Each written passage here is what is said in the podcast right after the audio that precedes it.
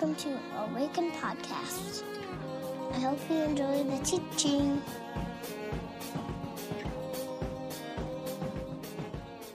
So, if you are new to Awaken, uh, we have, uh, over the last couple of years, had this tradition uh, that we've called an Advent Art Series, where we've asked uh, artists and writers in our community to come and uh, essentially be prepared on the Sundays prior to Christmas during Advent um, with something connected to Advent. So, it's been a poem or a, a writing, a short story, and then a piece of art. Um, and so this year's theme, we just sort of all focused on one theme, uh, and that being uh, longing and desire, uh, anticipation, sort of these themes of Advent. So I'm going to invite Ken Steinbach. He's going to come and share about his piece. And then uh, Nicholas, who uh, runs sound for us on Sundays, has actually written a composition. He's a uh, composer and, and musician, so he's going to be sharing that in a moment. So if you would please welcome Ken Steinbach.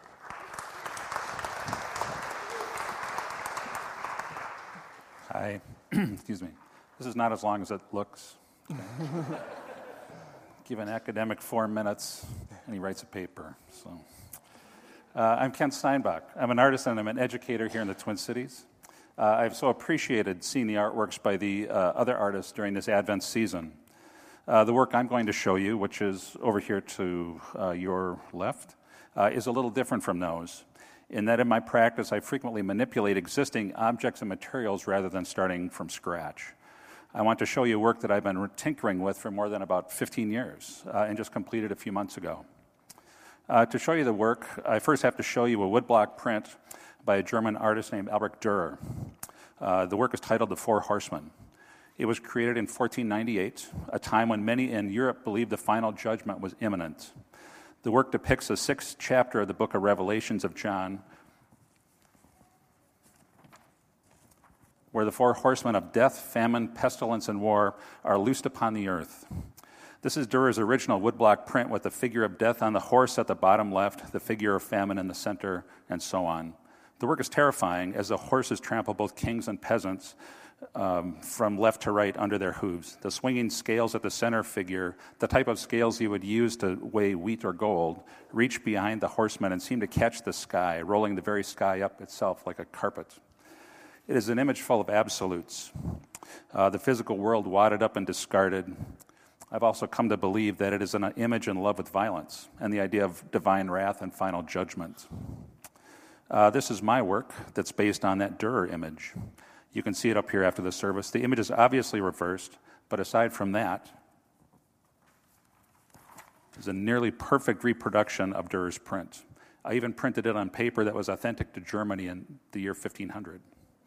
I won't bore you with the technical details, but to do this on a computer takes a couple seconds. To do this in carved woodblock takes a couple months and involves a lot of equipment. Um, there are aspects of the work that are about technology and speed, about a transition of how we make things, what it means to make an exacting but reversed reproduction of an image 515 years after the original. A principal quality of the work is about reversal, which is associated with the root meaning of the word conversion. Which brings me to the idea of waiting and anticipation, the theme of all of the artwork shown during this Advent season.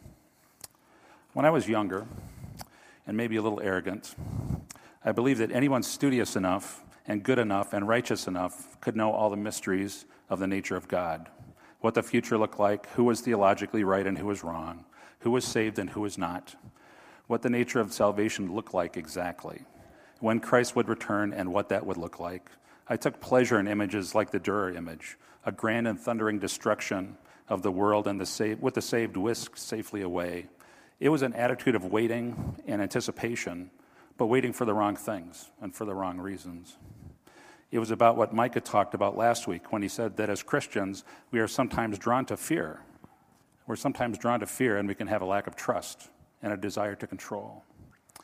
Over time, I began to realize that the heart of the Christian life is not about having the right answers and convincing others about those answers, but of transforming our world through love and compassion. I'm reminded of this in the Advent season that Christ's ministry did not bring the religious and political power that the first century Jews were expecting. It brought something better. This is an attitude that requires the acknowledgement that one might never know all the mysteries we might like, and that might be best. In embracing this idea, I experienced a reversal a second conversion, which is represented in the work. In this piece, the horsemen are sent backwards in time, heading back to the point of creation. Death, famine, war, and pestilence are sent thundering are not thundering victoriously over the land, but are in full retreat back where they came from. Instead of the physical world rolled up like a carpet to be discarded, it is filling the formless void like the first days of creation. It is a work that considers the idea that our salvation is not found in being removed from this world, but rather this world is to be transformed through us in engaged participation. We look forward in hopeful anticipation and not in fearful dread. As one theologian has noted, the Bible is a text that starts with the creation of a physical world and ends with the creation of another physical world. In between, it is the story of God's love for us, His compassion, and His grace. Merry Christmas. Uh, hello, Merry Christmas, everybody. I'm Nicholas Eggert and uh, wrote this piece for this artist series. Uh, Mike approached me in November, I think, and asked me if I'd be a part of it, and I agreed, and I really had no idea what I was getting myself into. But all I was told was that the theme was anticipation. And uh, quickly after this, I asked myself, what is it exactly that we're anticipating? It's got to be more than uh, destroying decorative wrapping and filling ourselves in hot cocoa. So I quickly uh, asked some friends and family, and they pointed me in some good directions to look, and I found an answer, or at least a version of an answer, in uh, the book of Luke. And uh, in the story, Zechariah, and I'm not exactly sure how this happens, but he kind of gets like overcome by the Spirit and he starts singing this song, probably like Celine Dion, just gorgeous. and the last couple of the lines in this song really hit me. It's uh, Luke 178, 179. It's to shine on those living in darkness and the shadow of death, to guide our feet into the way of peace. And it's, uh, I think it's the way like the road, not like the way in which you live, but like the path. And I love that it's the way. It's not like the humble village or the room of peace, but it's the way. It implies journey and almost definitely some form of hardship. But despite that, we have this light and this hope. And uh, so, with this as my inspiration, I composed a two movement piece. We'll just be playing the second movement for you. The first movement kind of depicts anticipation and uh, features a lot of piano, and this second movement is pretty much all strings, and then Kara plays a nice chord at the end. Uh, but um, uh, yeah, the second movement just is kind of representative of that light and, and that hope. So this is called Viam Pacis, which in Latin, pronounced horribly, means the way of light. So Joseph went up from the town of Nazareth in Galilee to Judea to the Bethlehem to Bethlehem, the town of David, because he belonged to the house and line of David. He went there to register with Mary, who was pledged to be married to him and was expecting a child. While they were there, she, the time came for the baby to be born, and she gave birth to her firstborn, a son. She wrapped him in cloths and placed him in, in a manger because there was no guest room available for them. And there were shepherds living out in the fields nearby, keeping watch over their flocks at night. An angel of the Lord appeared to them, and the glory of the Lord shone around them, and they were terrified. The angel said to them, Do not be afraid. I bring you good news that will co- cause great joy for all the people. Today in the town of David, a Savior has been born to you. He is the Messiah, the Lord. This will be a sign to you. You will find a baby wrapped in cloths and lying in a manger. Suddenly, a great company of the heavenly host appeared with the angel, praising God and saying, Glory to God in the highest heaven, and on earth peace to those on whom his favor, favor rests. Well, this is one of my favorite times of year, and uh, it's been so fun to hear from and see all the art. Uh, if you didn't, if you're new and joining us, Sarah, our good friend Sarah, everyone say hi to Sarah. Sarah has been uh, painting, and these four pieces that uh, you see hanging on the walls have been a part of this series, and uh, it has been a lot of fun. Um, so, Christmas, right? A special, special time of year. We have trees and we have presents around the tree. We have uh, cookies. How many of you have cookie days where you spend all day baking cookies? Eating the cookie dough, riding that line between salmonella and not salmonella. Yeah, yeah, many of you, very good, very good. And of course, uh, 40 degrees and rainstorms and slush. What in the world's been going on around here? Uh, this has been a wild, a wild Christmas. But um, family gatherings, which of course are very special, right? Family gatherings. Everyone loves those. Yep. Um, and of course, the classic Christmas, Christmas movies, you know, Chevy Chase and others. And Christmas songs, Christmas songs, these, this, these, these group of songs that are set apart every year for this time of year, which I don't think we do any other time of year where we have songs that we only sing and play at a certain time of year. My mom was a bit of a Christmas song crazy person. She would just go kind of postal when people would play them before Thanksgiving. Are there any of you out there where you just like, not cool, don't play them before Thanksgiving? A couple of you, yeah, okay. Um, so, yeah, I, Christmas songs are great. I remember one particular Christmas song event in my life that will go down in infamy. I, I shall never forget it, nor will my brothers. Where there were five Witham boys, and so if you can imagine, you know, Christmas Eve trying to corral five children, uh, ten, 10 years span, so it was like pretty little maids all in a row. We would head to my grandpa's church, and uh, which was Knox Presbyterian in the Midway, and my crazy Uncle Mike, everybody's got a crazy Uncle Mike in their family. Crazy Uncle Mike was down on one end of the pew. He's here, actually. I saw somebody pointing to him. He's like, he's right over there. So crazy Uncle Mike was down on one end, and he would always like lob meatballs down, down the road to us as kids, just hoping, not literally, not literally, meatballs like, hey, take the bait. You know, he's trying to get us, egg us on to do something dumb and embarrass everybody. So we were down there, and this one particular night, there, there's a, imagine in your mind like the three quintessential church ladies, okay? You got them in your heads? Now imagine they take on the very technical piece, Carol of the Bells, right? A cappella.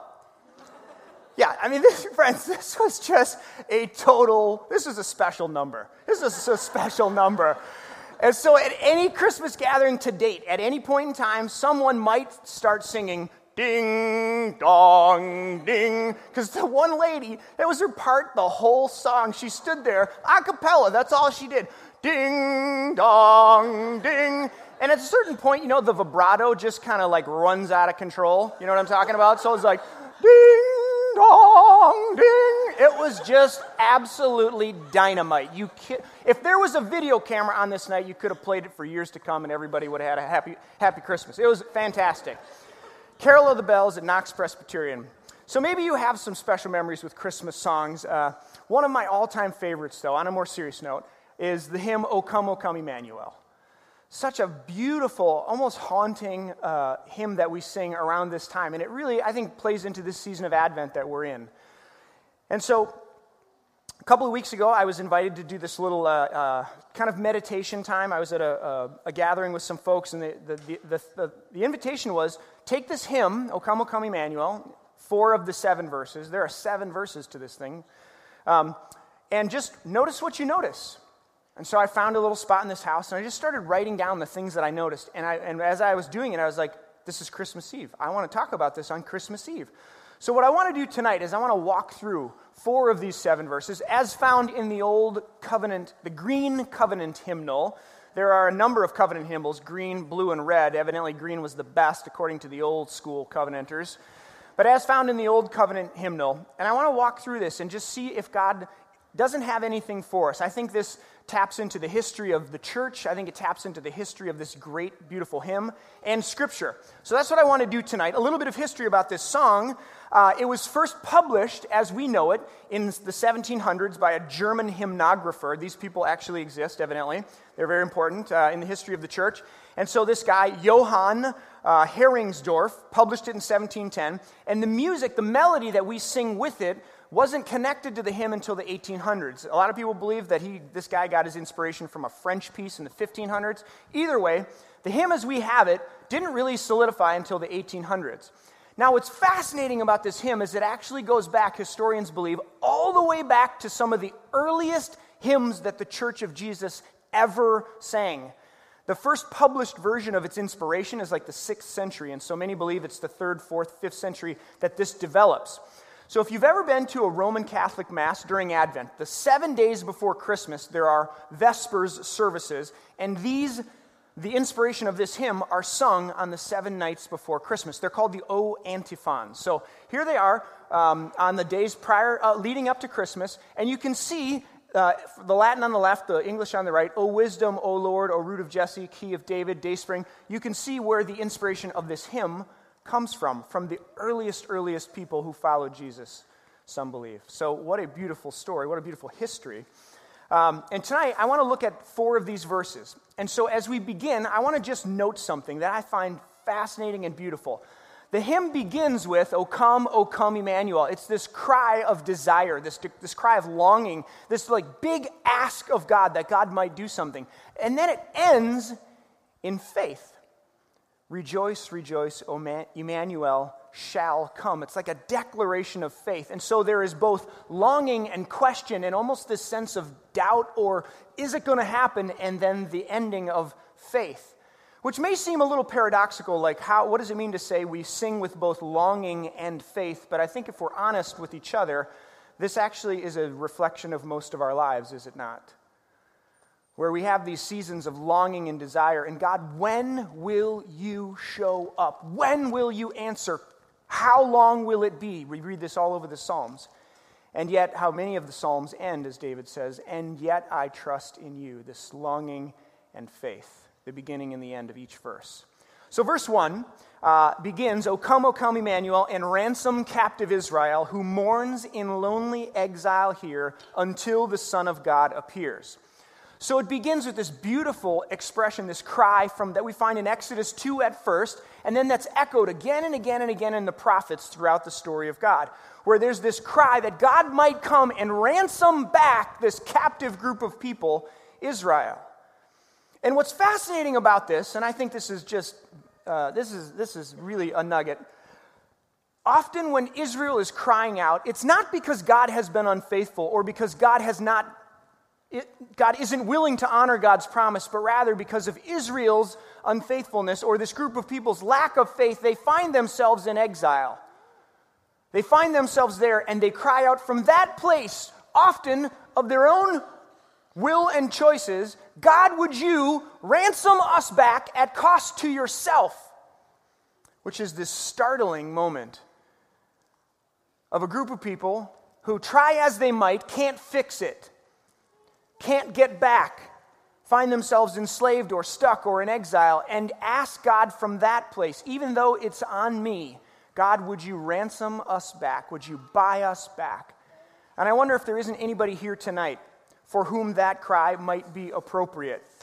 Maybe exile or stuck looks like addiction or depression or mental illness or some particular way of interacting with your family or a spouse or a dead end job. Maybe whatever it looks like, may there be an invitation to you tonight to, like Israel, put yourself in this vulnerable position of saying, God, try as I might, I can't fix it.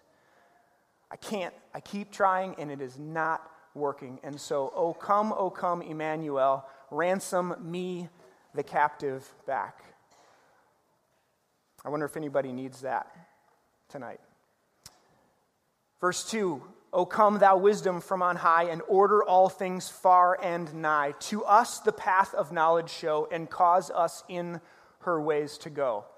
What's fascinating, if you don't know this about biblical Hebrew, is that each word in Hebrew is actually gendered. So it's connected to a particular gender, male or female. All but one word, the name of God, Yahweh, which is fascinating. Another sermon for another day. I could go for hours, you guys. I won't, I promise, okay? But the word wisdom in Scripture is actually it's a, it's a feminine word. And so there's this picture, even in the hymn, cause us in her ways to go. So I have this image of a mother who's sort of like gathering the chaos and making order out of it. Moms in the room, does this, does this make sense to you at all? I see some of you nodding. Yeah, I felt that ordering often as a child.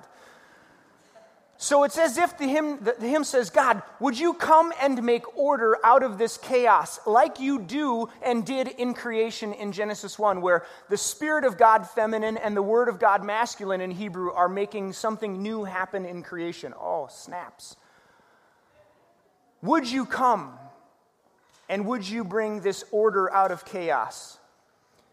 And it's not only just show us the knowledge, but give us a desire for it. Like, have you ever known something to be true and had no desire to do it? Yeah. Raise your hands, please. I'd like to. Yeah, I did this yesterday, right? We know something that we should do, but there's just no desire to actually do it. So it's God, illuminate the path, show us the way. Psalm 23. Lead us in the paths of righteousness and give us a desire to do it. So maybe there's some form of chaos or disorder that you walked into this building with tonight. I, I trust that that's probably true for maybe some of us. Maybe it's the chaos of our own lives and it's very close and personal. Maybe it's just the news and looking at whatever reports that you read and the chaos that is out there. God, would you come? Would, can we declare in faith tonight that if we ask God and invite God into that space, that God will come? O come, O come, Emmanuel. So there's exile and salvation in verse 1, knowledge and wisdom in verse 2. Verse 3, light and revelation. O come, thou day spring, come and cheer our spirits by thine advent here, and drive away the shades of night, pierce the clouds, and bring us light.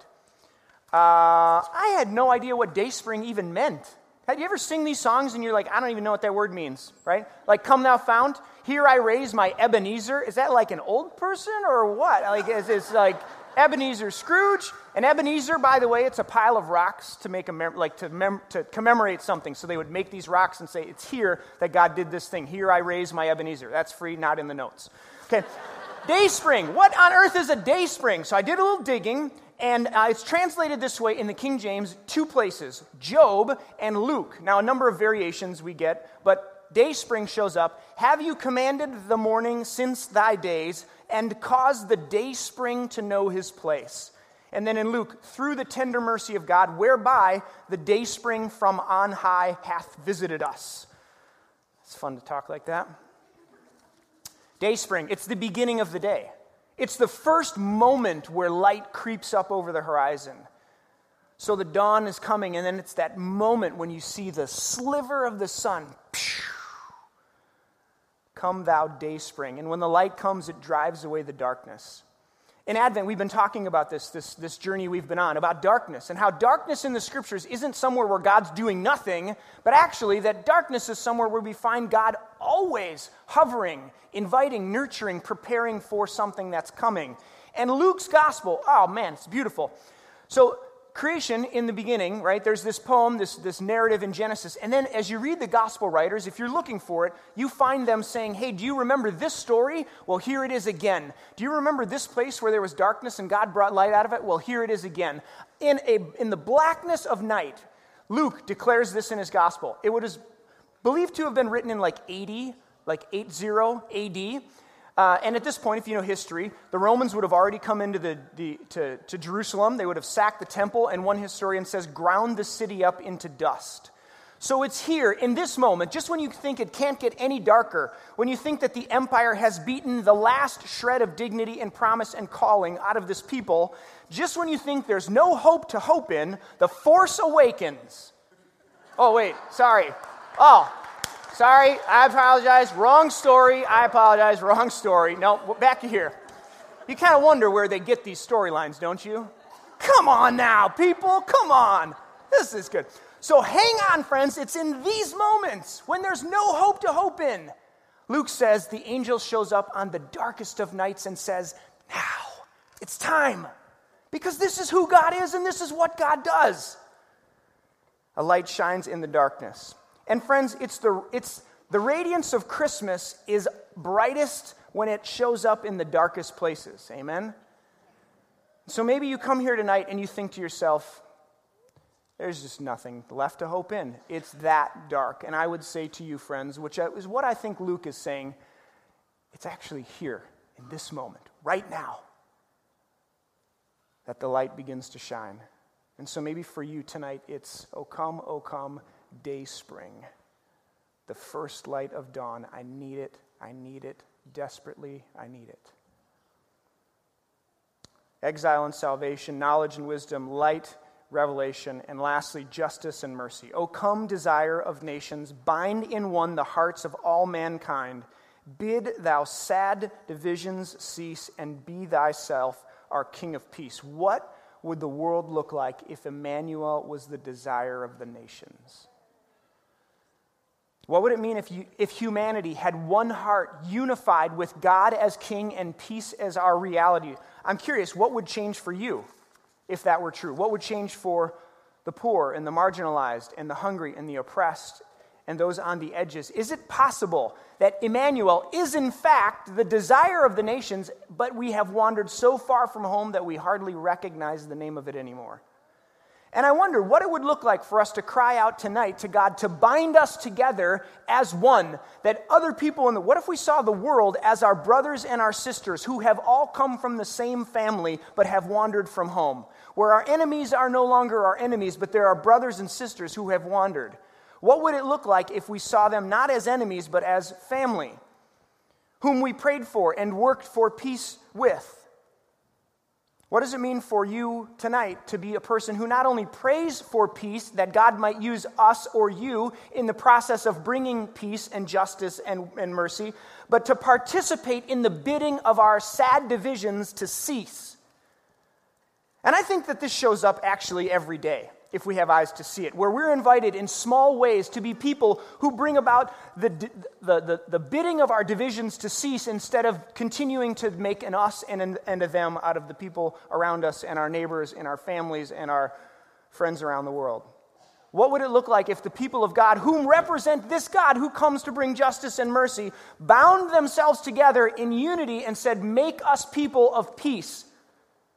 That we might bid the sad divisions that we experience away. What would that look like? So maybe this Christmas for you, there's an invitation to move towards being a person who brings about, who enables justice and mercy, who brings about peace at the gathering you're about to go to in 15 minutes. What if it's there too? Maybe it's your neighbor. Maybe it's a coworker. What would that look like? So here's how I want to close tonight. I'm going to ask John and the, uh, the orchestra. we hardly get to say that around here. That's fun. I'm going to ask them to come, and they're going to offer uh, this song, O Come, O Come, Emmanuel. And here's what I'd like to do I want to invite you to pick one verse. So maybe for you tonight, there is a salvation that is necessary and needed from some kind of exile or slavery of sorts or stuckness that you just cannot get free from. And so maybe it's that tonight for you. O come, O come, Emmanuel, ransom me, the captive. Or maybe for you tonight, it's wisdom and knowledge, and there is a chaos about your life, and desperately you need God to come as Emmanuel and bring order out of chaos like God does in the creation story.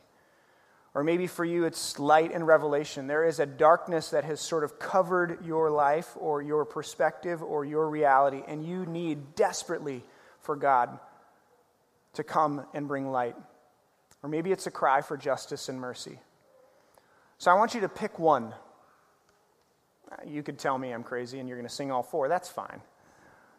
But I want to invite you to really hear something that God might be inviting you to tonight. And so, as John leads, there may be a quieter verse 1 or verse 2 and a, maybe a resounding verse 3. Who knows? Who knows what's in the room? Who knows what God is doing and what you're feeling invited to? But I want, I want to invite you to hear the, maybe the quietness of that verse as an honest cry of people in the room who desperately need it and want it. So we begin with longing and desire. And then, as the verses complete, we'll all together come back and sing this refrain of Rejoice, rejoice, Emmanuel shall come, has come, is coming. So let me offer a word of prayer, and then we'll join our voices again. God, as we come tonight to this place and in this season of, of Advent, celebrating this moment that changes history and changes the world and hopefully changes us. Uh, as we sing this song, O come, O come, Emmanuel, God, we do so with longing, with desire, with anticipation for something you might do. And there may be wonder in that, and there may be question in that, and there may be not sure in that, but we sing it with as much as we can. And then we finish with this refrain of faith that you have come, that you are coming, and that you will come again. So, just in the next moment of silence, I'd invite you to consider what verse might God be inviting you to sing as a cry tonight, this Christmas. Friends, um, thank you so much for being here tonight. Um, as you leave, we'll invite you to extinguish the candles, and there are receptacles on your way out. Um, can we thank John and the artists and Sarah and our string folks, man? So, so beautiful. Thank you. Thank you. Would you receive this uh, benediction? Uh, as you go, note we have a prayer space right over here on the right. If you would like prayer for anything, if your family would like a prayer of blessing for this new year, uh, the prayer team would be thrilled to do that. So receive this blessing. May you be filled with the courage of Israel to cry out in your exile for the salvation that awaits you the wisdom and knowledge that comes with knowing Christ, the light and revelation that God wants to bring. And may you be the people of justice and mercy, partnered with God, bringing new beginnings and new life wherever you go. In the name of the Almighty God, the parent of all that is good, the Son who came and is coming again, and the Spirit who's here with us now. Amen. Grace and peace. Merry Christmas.